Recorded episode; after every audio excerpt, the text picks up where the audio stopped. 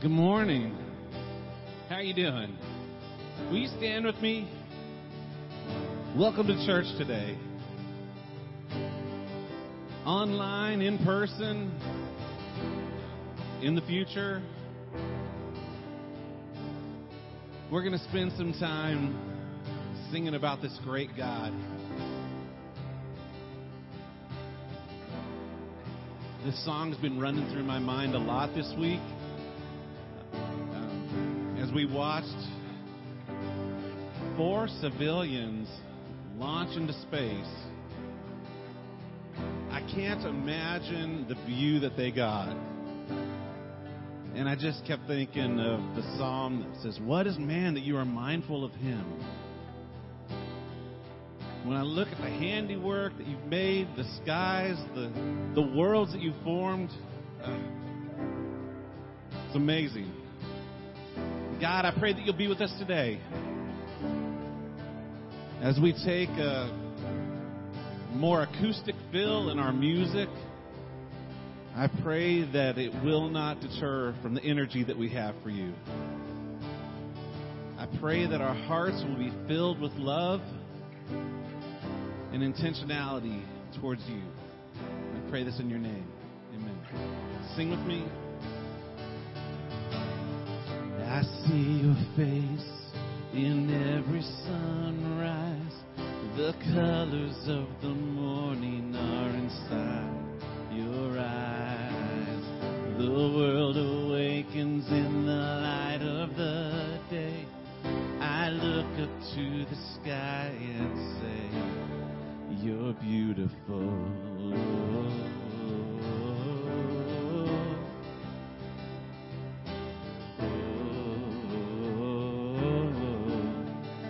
Beautiful.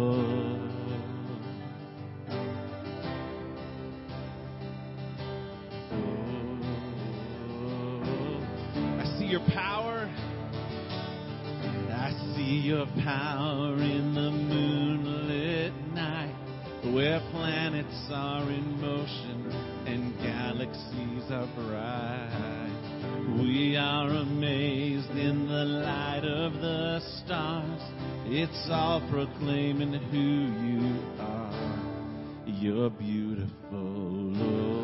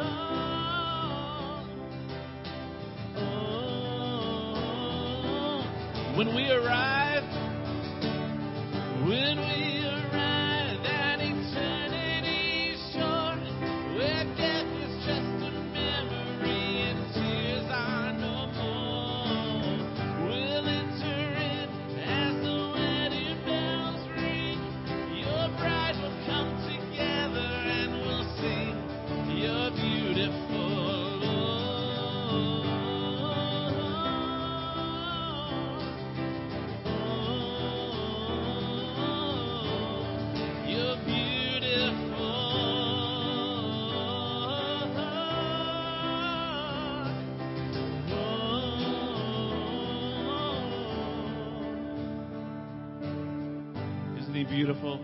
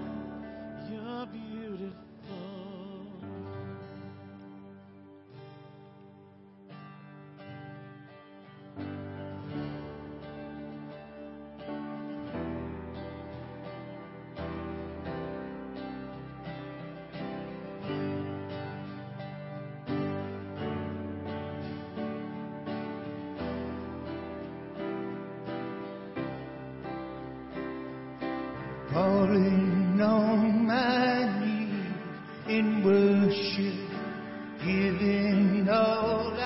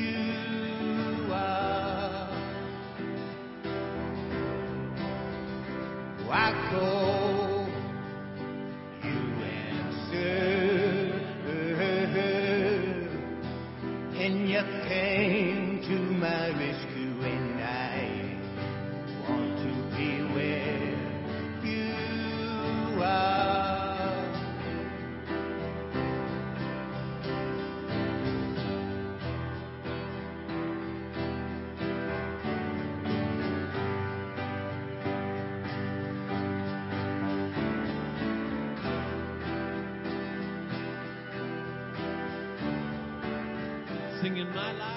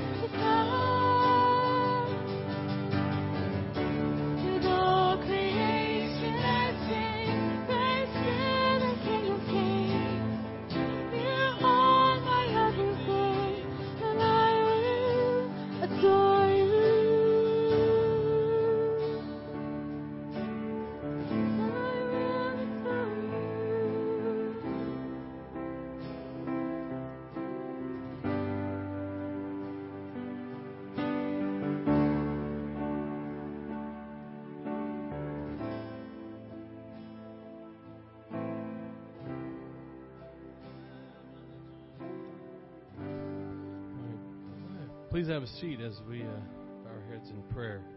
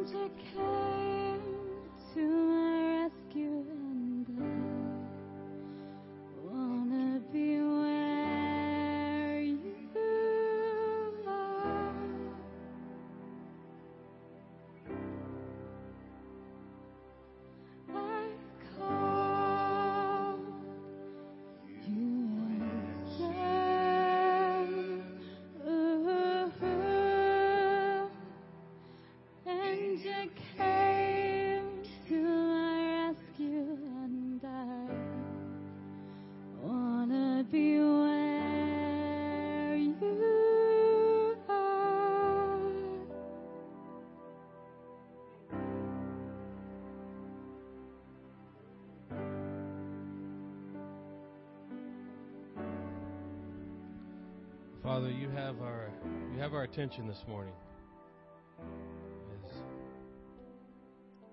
Uh, you speak to us in many different ways, and uh, I thank you for the, the beautiful sounds that you arranged to to affect our hearts and our minds.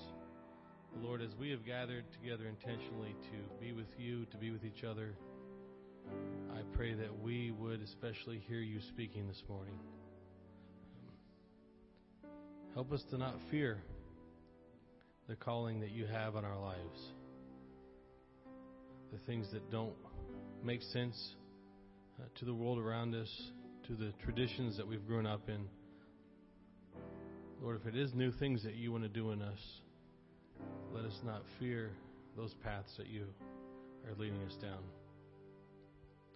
Uh, I pray for those of us that aren't here this morning, that may be ill, that may be hurting, that might be lost, the ones that are on our hearts right now, affect us in a way that we love them in a special way once we leave this place. Jesus, really all we need is you, and we confess that to you now. Help us to rid ourselves of all the things that, even religious things, that are a barrier between us and you. But we praise you, Father. We are here seeking you, waiting for you, Father. So we, uh, we look forward to everything you're going to do in our lives. In your name we pray. Amen. Well, this is a past the peace time. Uh, it's, it's still a little bit, we're just kind of waving at each other. But what I want you to do right now is look around. See who's here. Make eye contact, real eye contact with them. But look also for the ones that you know that aren't here, that are missing. Uh, raise your hand if there's someone that is you've really been missing in your life. Hopefully, everybody's got someone. Uh, reach out to them this week, just with a, a call, a text, maybe invite them to coffee. As uh, waving to your neighbor that showed up on Sunday morning is good. And reaching out to your neighbor that's not there on Sunday morning might be even better. So, uh, I, passing the peace is still weird to me as we don't get to hug and kiss like the old days. But, you know, I don't know, maybe that's where I'm from. Maybe it's a little different for you all. Well, I got a few announcements. So on Wednesday nights, Pastor Garin has been meeting with a group at Wednesday at 7. Yes, sir. What's, oh, sorry. We got, we got a video? Oh, peace. Oh, all right, all right.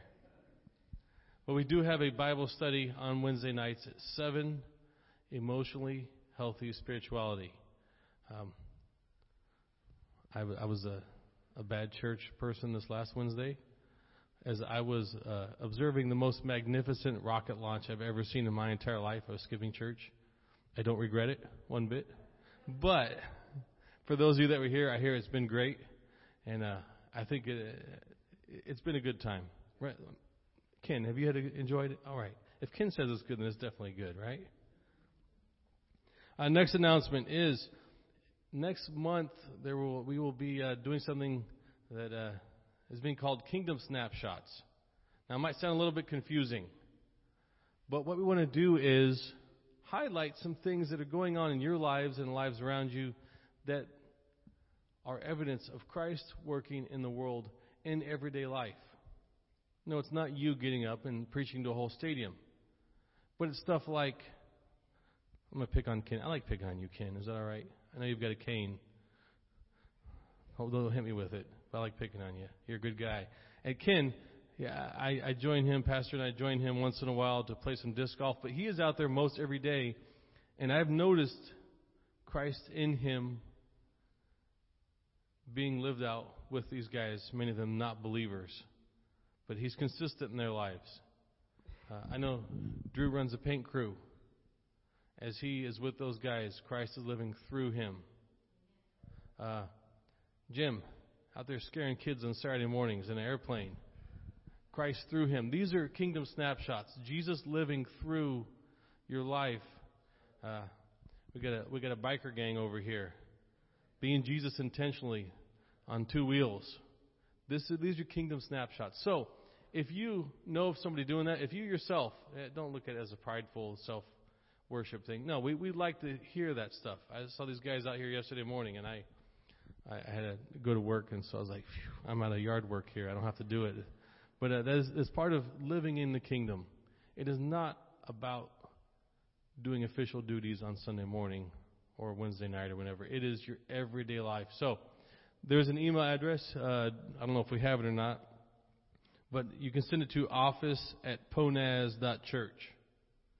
And that if you have a snapshot of something cool that someone is doing that is part of the kingdom of Jesus in our everyday lives, send it to that and. Uh, we want to highlight some of that stuff next month.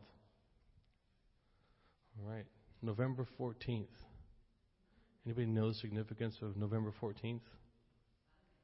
It is a Sunday, and we're having a huge bonfire. Is that is that how we're doing it? Oh, man, I hope so. I was hoping he would like send it up on a drone and have it explode over the ocean, but we're having a mortgage burning. Uh, nothing like not paying money to stuff that's not I mean, this is this is a good kingdom thing. But I just I love it when churches are able to get out of debt because the funds can then go to do some some different works of, of Jesus outside of Sundays, outside of this building. So be here. Uh, more info is coming. The only thing we really know right now is November 14th is the day, and we will have different info of. Uh, I think it's going to be a big party. And I'm excited because this is my first winter in Florida, and November 14th, I, I won't be wearing a coat, right? So it's going to be a great party. All right. Well, anything else you want? Let me sing a solo. Okay, all right. Well, we're going to move on to the next part of the service then. Thank you.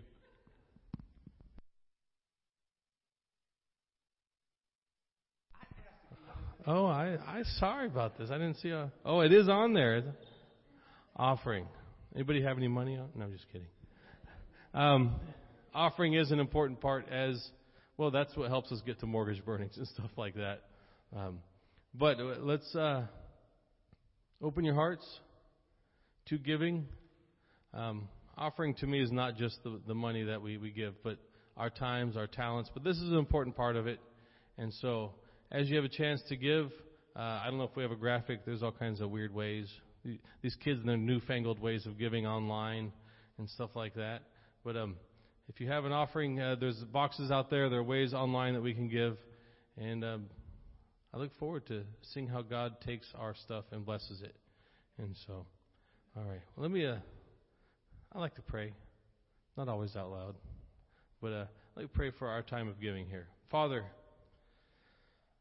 talk to us as we as we think about what it gives means to give to you, I pray that you, you bless these tithes, these offerings, and that you multiply them as the, uh, the bread and fishes were multiplied, as the talents that were invested, they were multiplied, and you, you multiply the money, but that you take our time invested and multiply that into something better.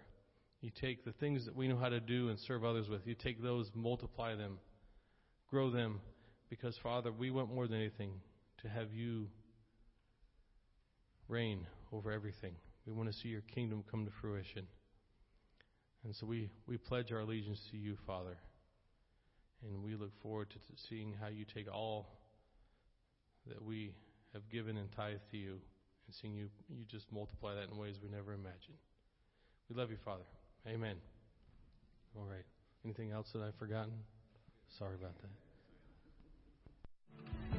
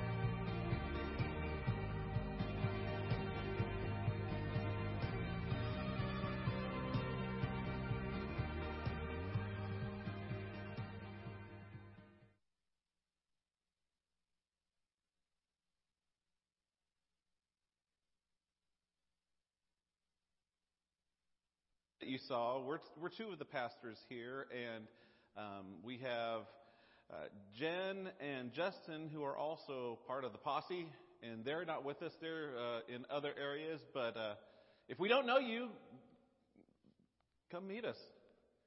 Um, Jim's looking at me like that might be a mistake, but no, come meet us. We're nice. Come on. What's up with that? I, I, I would very much like to meet people. So uh, no, I'm I'm glad that you're here. We are, um, man. We've been in the Sermon on the Mount for a while, haven't we?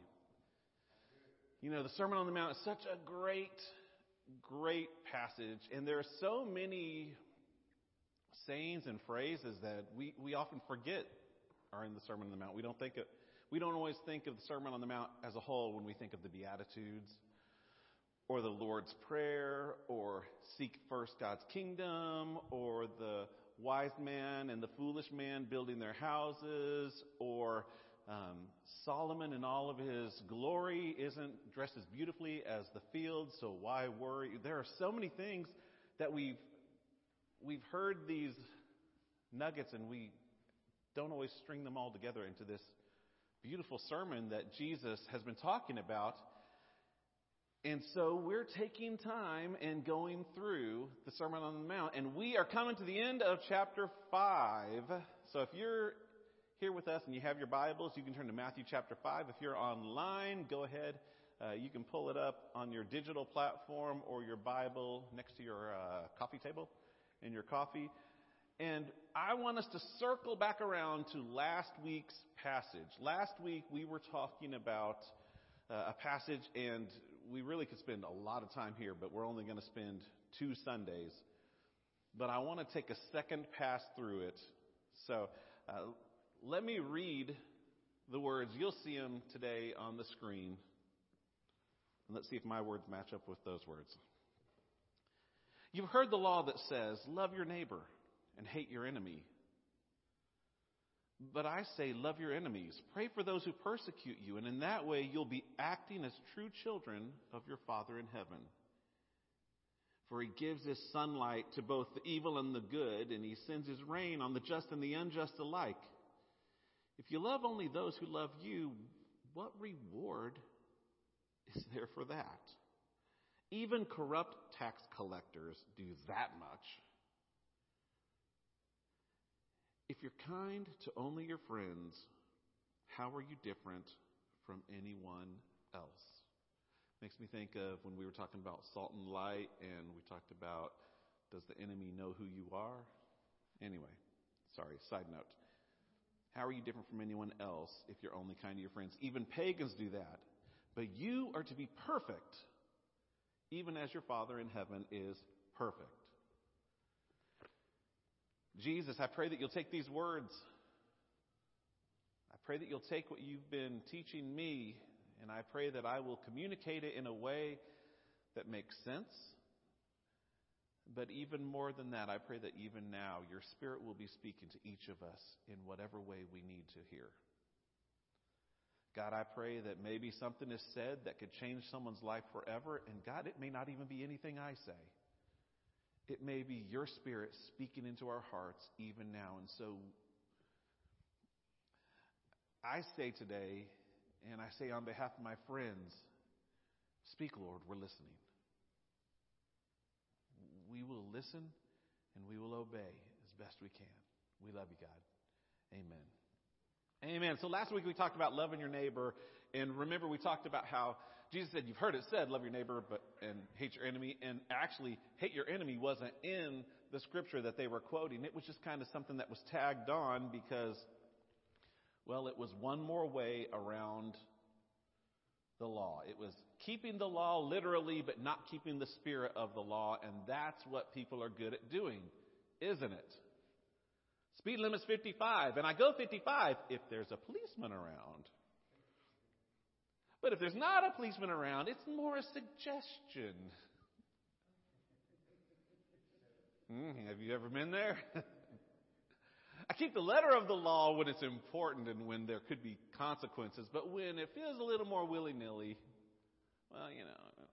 And Jesus is saying, no, no, no, you've missed the spirit of the law by focusing only on these very, very specific narrow scopes that you can drain all of these things down to, and that's not what I meant.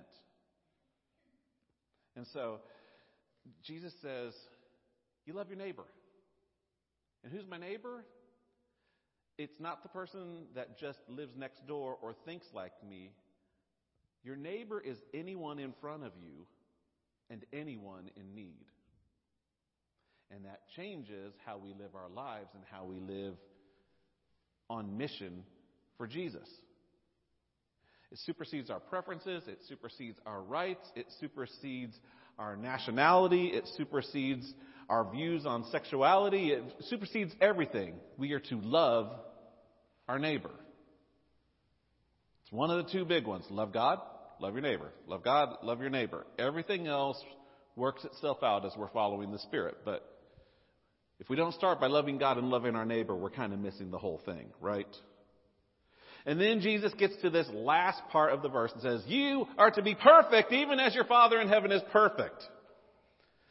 And we kind of need to address this theological elephant in the room because when I hear the word perfect, the first thing I do is I think, ooh, well, I'm out. Because I ain't perfect. Can't be perfect. I mean, nobody's perfect, right? Because when we think of perfection, we think of we think of without mistakes. We think of flawless. We think um, just perfect. But what if Jesus is saying something else? What if Jesus is saying maybe there's a different meaning of perfection that I want to talk to you about?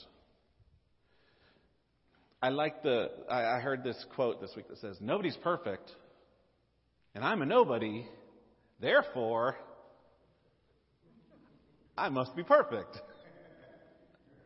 And as, as much as I would like to think that that's not really how it is, is it?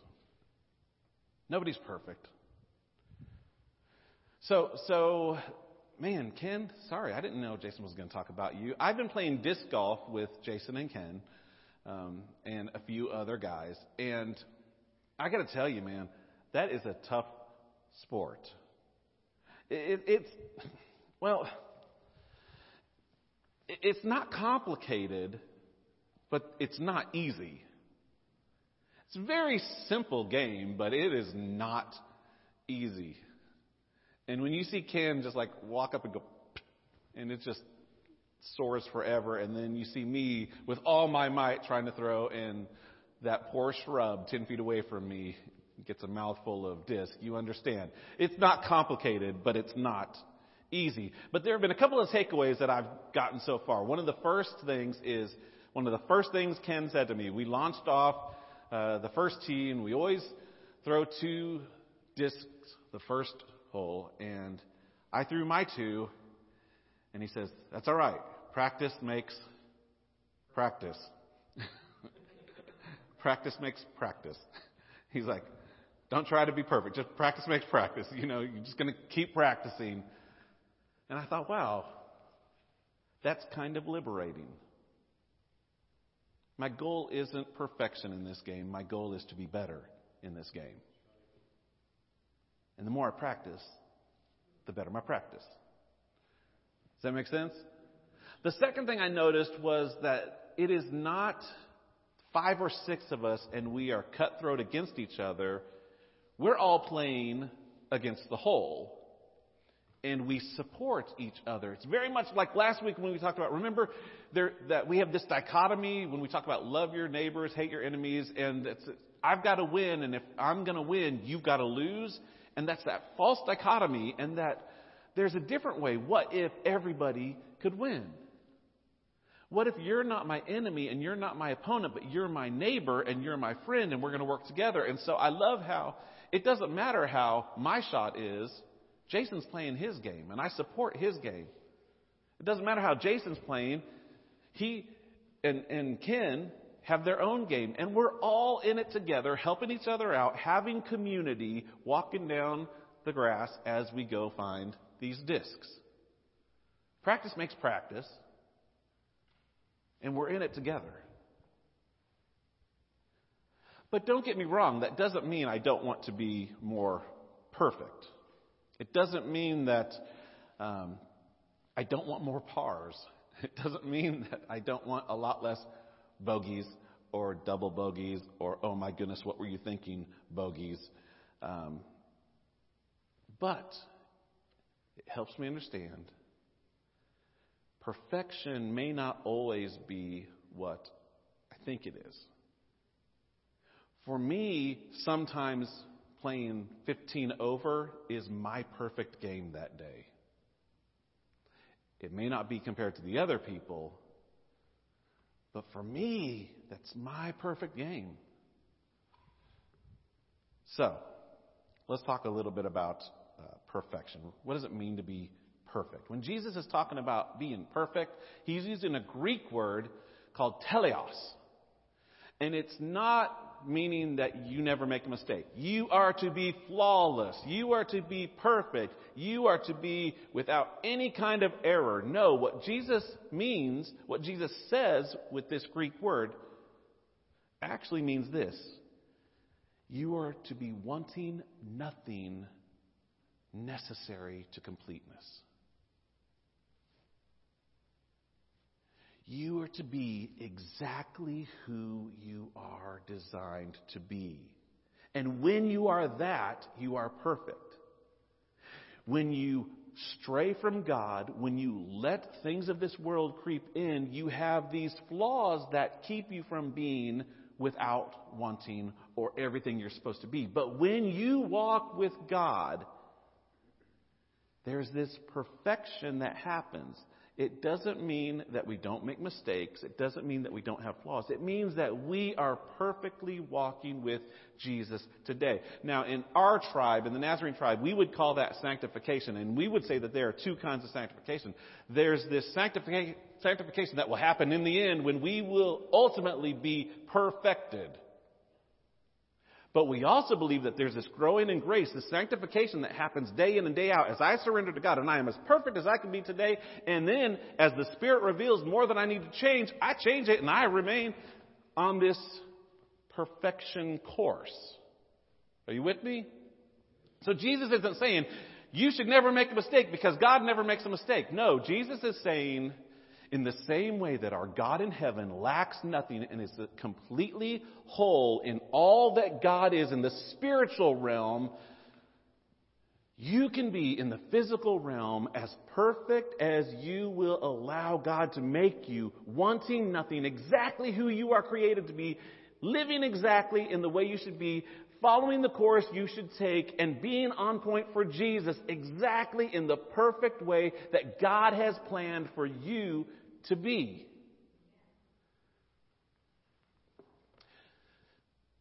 But here's the hard part.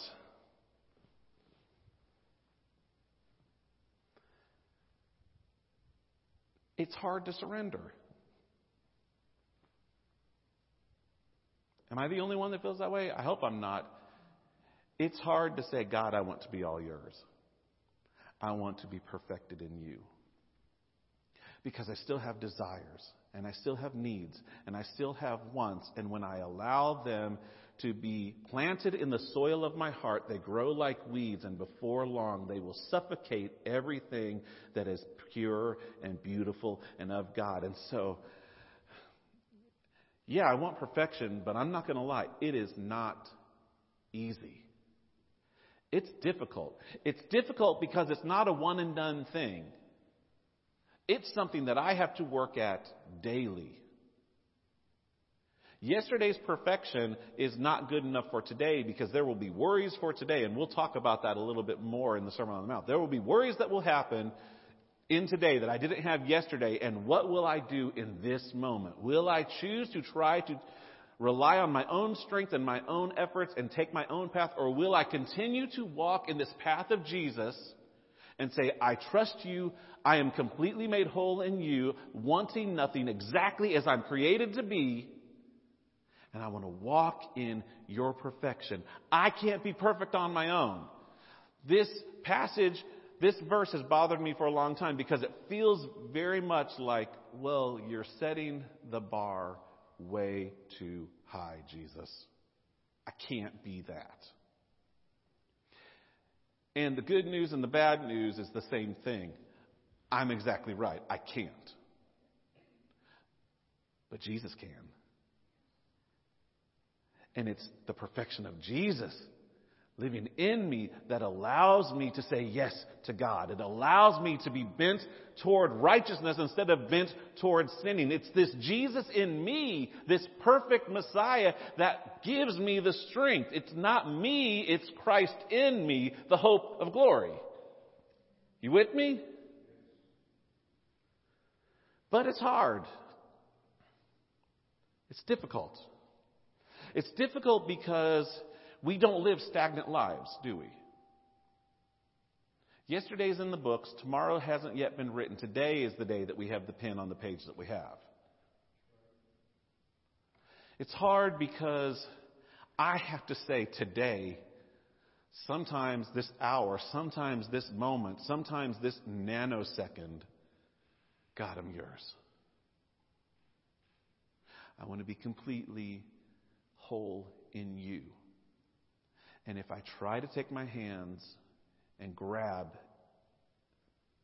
will you help me let go? I want to be more like Jesus.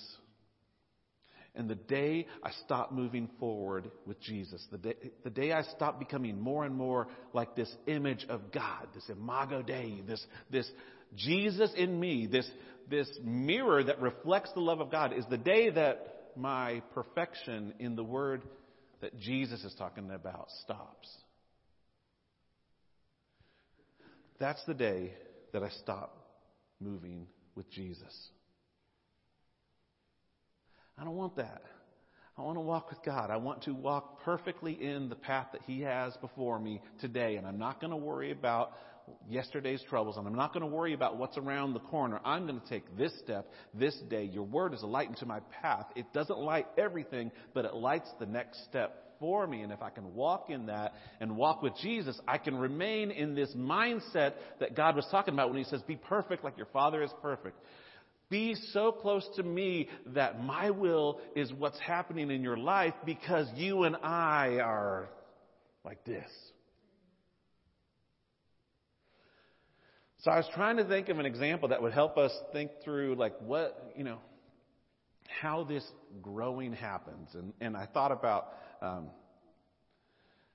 if you've ever had a kid and you've taken them to their wellness visit, let's say they're one year old. Okay. They're one. Hey, happy birthday. You go and see the doctor and the doctor looks at your baby and he checks the baby out and he counts the fingers and she counts the toes and, you know, looks in the ears and this and that. And then the doctor says,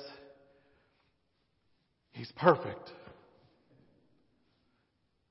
Now, I don't know a single parent in the history of ever that has ever turned around, punched the doctor in the neck, and said, My kid is not perfect.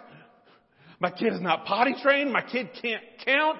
You ask my kid about the economic crisis of the world. My kid doesn't know anything. My kid's. No. Of course, you wouldn't do that because the doctor isn't saying your kid is flawless and perfect in that way. What your doctor is saying is that your kid for a one year old is exactly where a one year old should be. Your kid is perfect for a one year old. Your kid is exactly, your kid is wanting nothing. Your kid is exactly as a one year old should be. Your kid is on target. Now, what happens if three years from now, at their four year checkup, your kid hasn't grown at all? Is your kid still perfect? I'm not asking is your kid still loved because we still love our kids. But would you not agree that the doctor may have concerns and say, hey, your kid was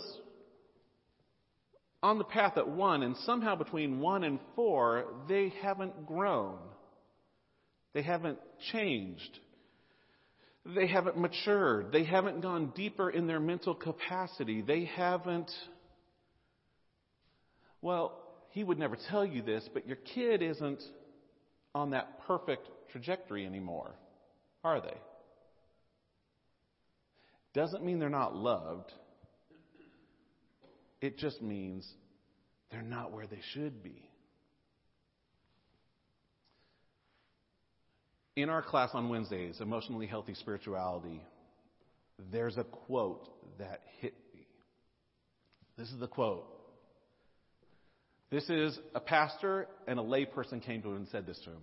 I was a Christian for 22 years, but instead of being a 22 year old Christian, I was a one year old Christian 22 times. I just kept doing the same things over and over and over again. That scared me because I saw myself in that quote. It scared me because I had to ask myself, how many years have I been a Christian? Have I grown as a Christian that many years? Or am I very. Uh, I think it's Paul that says, you're, you're not on the meat, uh, you're still on the milk. You're still babies. You should be growing in your faith more than you are. And I wonder if I'm that way. And one of my biggest fears is that some of you may be there with me. And you're very happy where you are spiritually, living the same year over and over and over again like Groundhog Day. Well, if it ain't broke, why fix it? But the truth is, that's what shows that you're broke. Because a 22 year old should not be acting like a one year old. We can all agree on that. A 22 year old Christian should not be acting like a one year old Christian. Have you grown? If you are growing at the right proportion, which is the in step with Jesus proportion, then you are remaining in this be perfect as your Father is perfect zone if you say, wow, I don't know that I've grown that much over the past five years. I mean, I, I like the music better or worse. I like your preaching better or worse, but it really hasn't, that doesn't mean anything for me personally. Have we grown?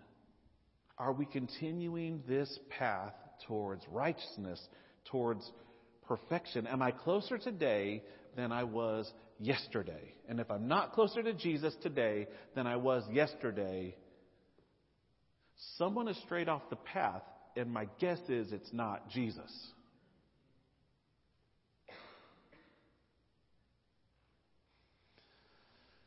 So, in the Old Testament, you know, we've got the, the Hebrew people and we've got Moses, who's one of the leaders. And, and Moses is so close to God that Scripture talks about how his face glowed with the glory of God. This, this cat was in step with God. I mean, When you saw Moses, you saw God because you saw this glowingness of the presence of God. He was so close to God. He was so in step. He was living and walking perfectly with God, and so he was in step. He was so in step with God that it scared the people. It freaked them out. And so what he had to do was he had to put a veil over his head so he wouldn't freak the people out because they weren't that close to God. And it bothered them to see someone that was that close to God. So he would have to put on a veil to talk to them because, well, they just weren't quite in step the way Moses was. And so there's this passage where uh, the Apostle Paul is talking to the church of Corinth, and he's trying to talk to them about how we're supposed to be growing. And he uses this example of Moses and it's in 2 Corinthians chapter 3 and he says but whenever someone turns to the Lord the veil is taken away. Whenever somebody says I want to be close to God it's like they say I don't want the veil. I want the glory of God. I want all of it. I don't care who sees it. I the veil is taken away for the Lord is the spirit and wherever the spirit of the Lord is there is freedom so all of us who have had that veil removed can see and reflect the glory of God. It's like, I don't want to stifle. It reminds me very much of light and salt. I don't want to take what God has given me and keep it behind a veil because that's not doing anybody any good. The veil's lifted because I'm now following Jesus and I'm in step with Jesus and I want to be teleos. I want to be perfect, wanting nothing, completely made whole, exactly where I'm supposed to be. Not ultimately perfected, but still perfected today because I'm living and walking with Jesus and I want that. And when that happens, the veil is lifted and the glory of God is reflected in my life and I become light. Which is what Jesus was talking about in Matthew 5, 17 through 20, I think is the reference. And the Lord, who is the Spirit, makes more, makes us more and more like Him as we are changed into His glorious image. Some of your verses will say, change from glory into glory. It's like that hymn, Love Divine, all loves excelling, change from glory into glory. Telling Him we take it, you know, some of you do. What would it be like if we could live our lives with our veil off?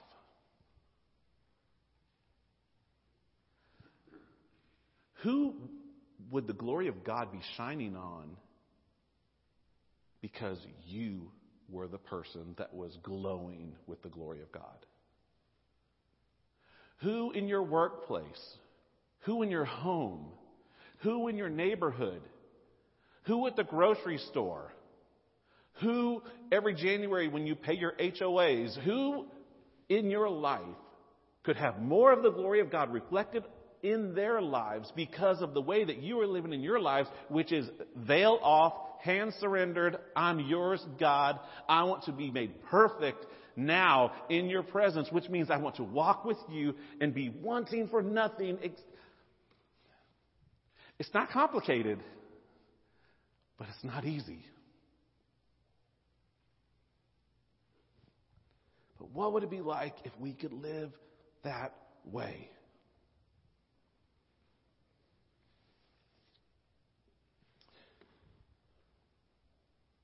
When Jesus calls us to this perfection, I love how one writer put it. I don't have the words, so just listen.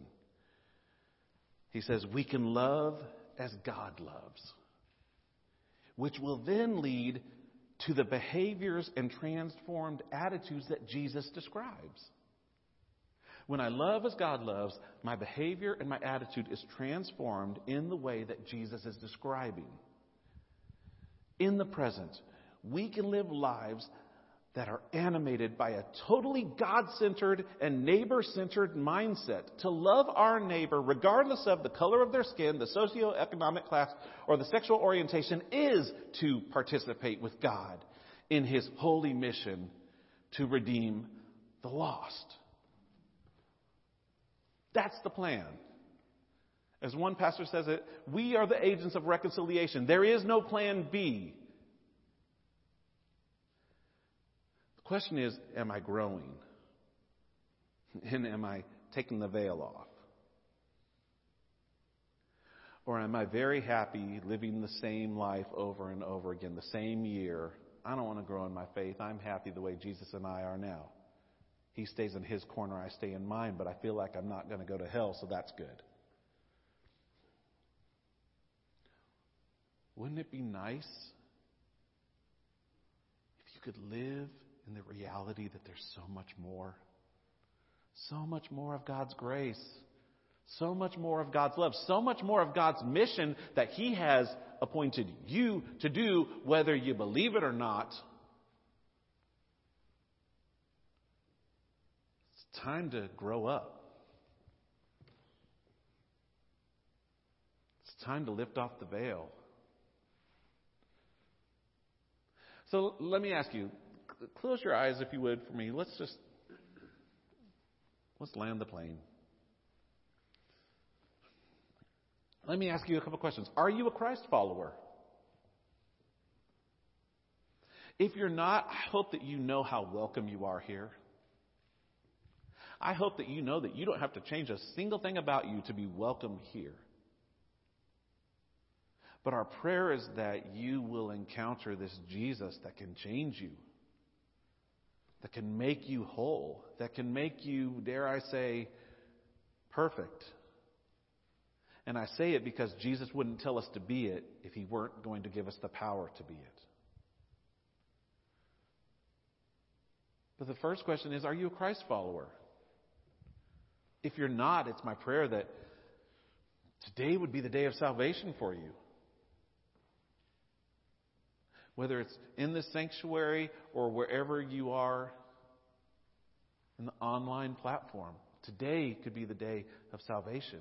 And we're going to pray in just a moment and give you a chance to ask Jesus into your heart. Let me ask a second question. If you are a Christ follower, if you answered, yes, I'm a Christ follower, let me ask you this question. How many years have you been following Christ? And then let me ask you a follow up question Is your spiritual age the same as the chronological number that you've been claiming to be a Christian? Are those number, numbers similar, or at least close? If you say, you know, I've just always assumed I've been a Christian for, I don't know, 35 years, but I don't act or feel or think like a 35 year old Christian would act or think, it's time to pray. If you say, wow, I've only been a Christian for two years and I feel like I'm a two year old Christian, I feel like I'm really growing, it's still time to pray because today is today, and every day is a continual sacrifice. Not my will, but your will. Not my will, but your will. God, I want to follow you because it's easy to stop the growth at any point that you feel like it. So I'm going to give us time to pray. I'm, if, if you feel like you are not where you need to be, I'm going to invite you. There are altars at the front. There's nothing magical about them, but we find that getting up and making a forward motion coming down really helps solidify the moment. But if you can't or don't feel comfortable, you can pray in your seat. You can turn around and kneel in your seat. You can raise your hands. You can. I just encourage you to get in a posture of prayer where you can talk with God and be honest. So we're just going to give you a couple seconds.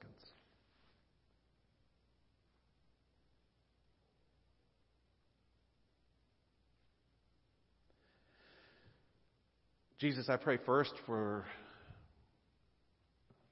people that may be hearing this that are not in a relationship with you. They've heard your name and they've heard you thanked on award shows, but they don't know you yet. And maybe something has been going on in their mind between you and them, between their spirit and your spirit, and they say, Wow, I really want that.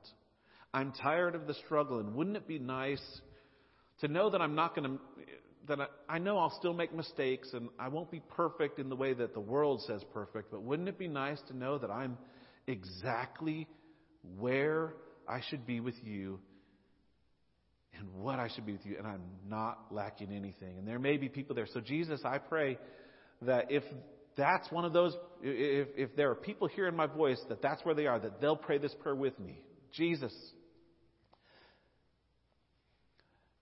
you know where I am in life. I want to know where you are. I pray that you will forgive me of my sins. And I pray that you will help me to walk in your light. And I don't even know what that looks like. If I'm just starting my relationship with you, I'm going to need you to show me the light. And I'm going to need you to make it clear. But I want to walk in the light. I, want, I pray that you'll forgive my sins and help me to live for you. And I pray this in your name, Jesus, because you're the one doing the saving.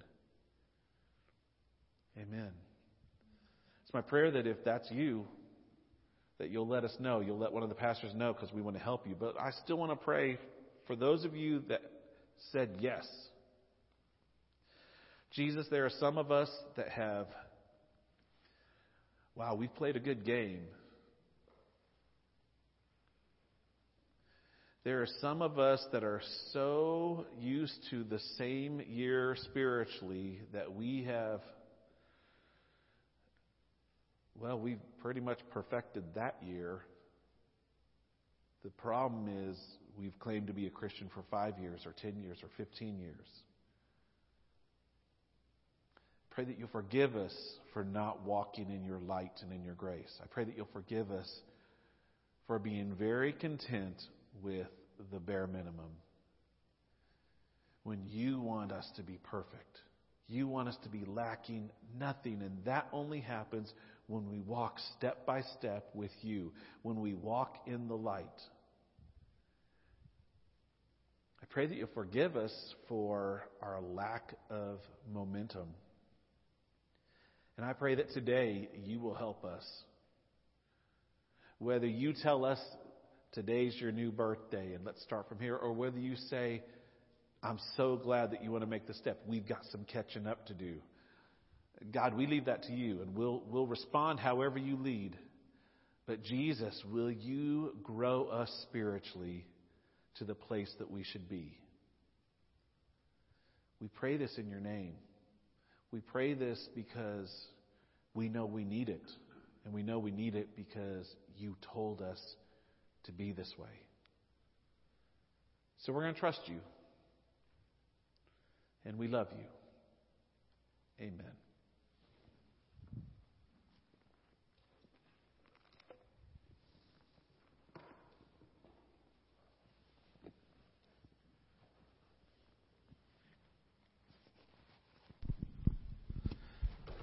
Well, let's celebrate the uh, the giving love of Jesus together right now. As we do that, I've uh, I've been reminded. Uh, the sermon really reminded me of some things. Uh, this last week, I became an accidental baseball coach. As uh, my my nine year old had they had a tryouts and a draft and all that, and uh, six year old, he was at his T ball practice, and so I was there, and Mandy was at the other one. And Mandy sent me a text. She said, Hey, they need another coach. I'm like, I'm new here. I don't, I don't even know where these fields are hardly. And uh, unfortunately, I spent a good part of my adult life coaching baseball, and so I have a little bit of experience. I was like, so the guilt got to me. And I was like, oh, I've got to do it. And so as we came together uh, with a bunch of kids to practice, I had never coached kids before, and uh, you know, most of my coaching stuff was overseas at different levels, and I thought, well, this will be interesting. And there are varying, very much varying levels of proficiency in baseball in nine and ten year olds. Some of them are much better than I expected. Some of them are much worse than I imagined they could be. And uh, as you as you coach these kids, there there are a couple different ways to coach. And uh, at that point, I was reminded of a cartoon that, that we'd both seen this week. And the first part of the cartoon is Jesus holding up a, a picket sign. and it says, shame free. And the guy next to him is a guy with a Bible tucked under his arm, and it says, free shame. And that has been much of our experience, not just in, in church life, but in much life. As I'm coaching these kids, I'm like, well, I could go one or two routes. I could shame a kid into trying to get better. Or I could try to just love a kid into loving being there, and they'll get better as they practice.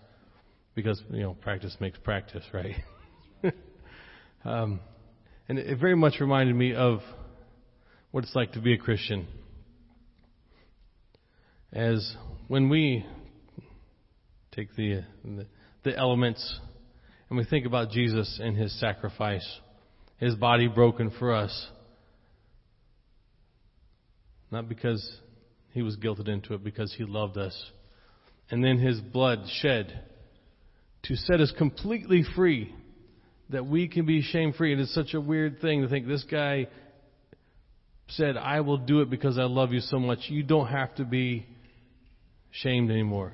And often when we take the elements, so let's go ahead and, uh, if you're, if you're nimble enough, can get that top one open. As Jesus was broken for us, He said, I will do it for you because I love you. Let's eat together and just remember His love.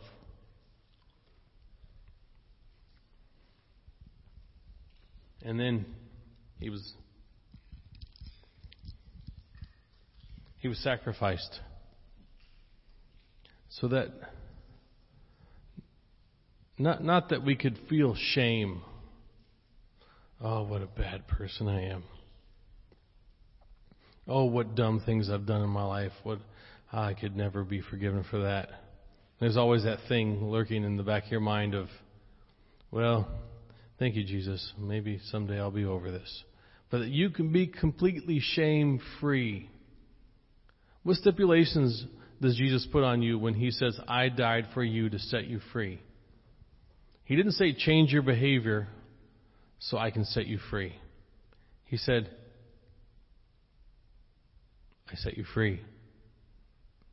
And everything else will, if it needs to happen, it'll happen after as we follow him. But take this juice, drink it together this morning, shame free. Not thinking about all the things you got to change about yourself. Drink it and say, Jesus, thank you for loving me exactly as the bad ball player that I am. Knowing that the other stuff will come, but let's just practice together. Let's love together. Let's drink.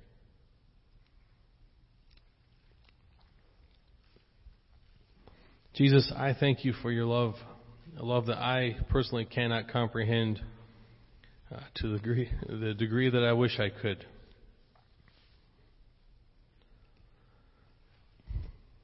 Let us live in you free of shame,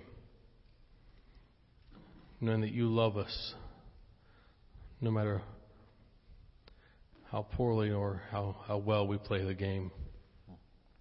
You love us and you want to practice with us. And we will grow and we will learn to love this more and more as we are shame free living in you. So we look forward to you living with us, coaching us as we step out of here into the world, into our daily lives, that we might be a light, we might be salt to our neighbors, to our coworkers, to our own families. We praise you, Father. There is none like you. Amen. Amen. Will you stand with me? As we head out today, here at our church, we sing our benediction, and so if you're at home, stand up in the living room and um, sing out at the top of your lungs. Maybe the neighbors will hear you, which could be good or bad, depending on how you sing. But let's sing our benediction together. We sing hallelujah, let your kingdom come in our hearts, in our homes. Let your will be done as we go in your name, we shout and we proclaim, let your will be done in us. Have a great week. Go. Be salt. Be light. And we'll see you next Sunday.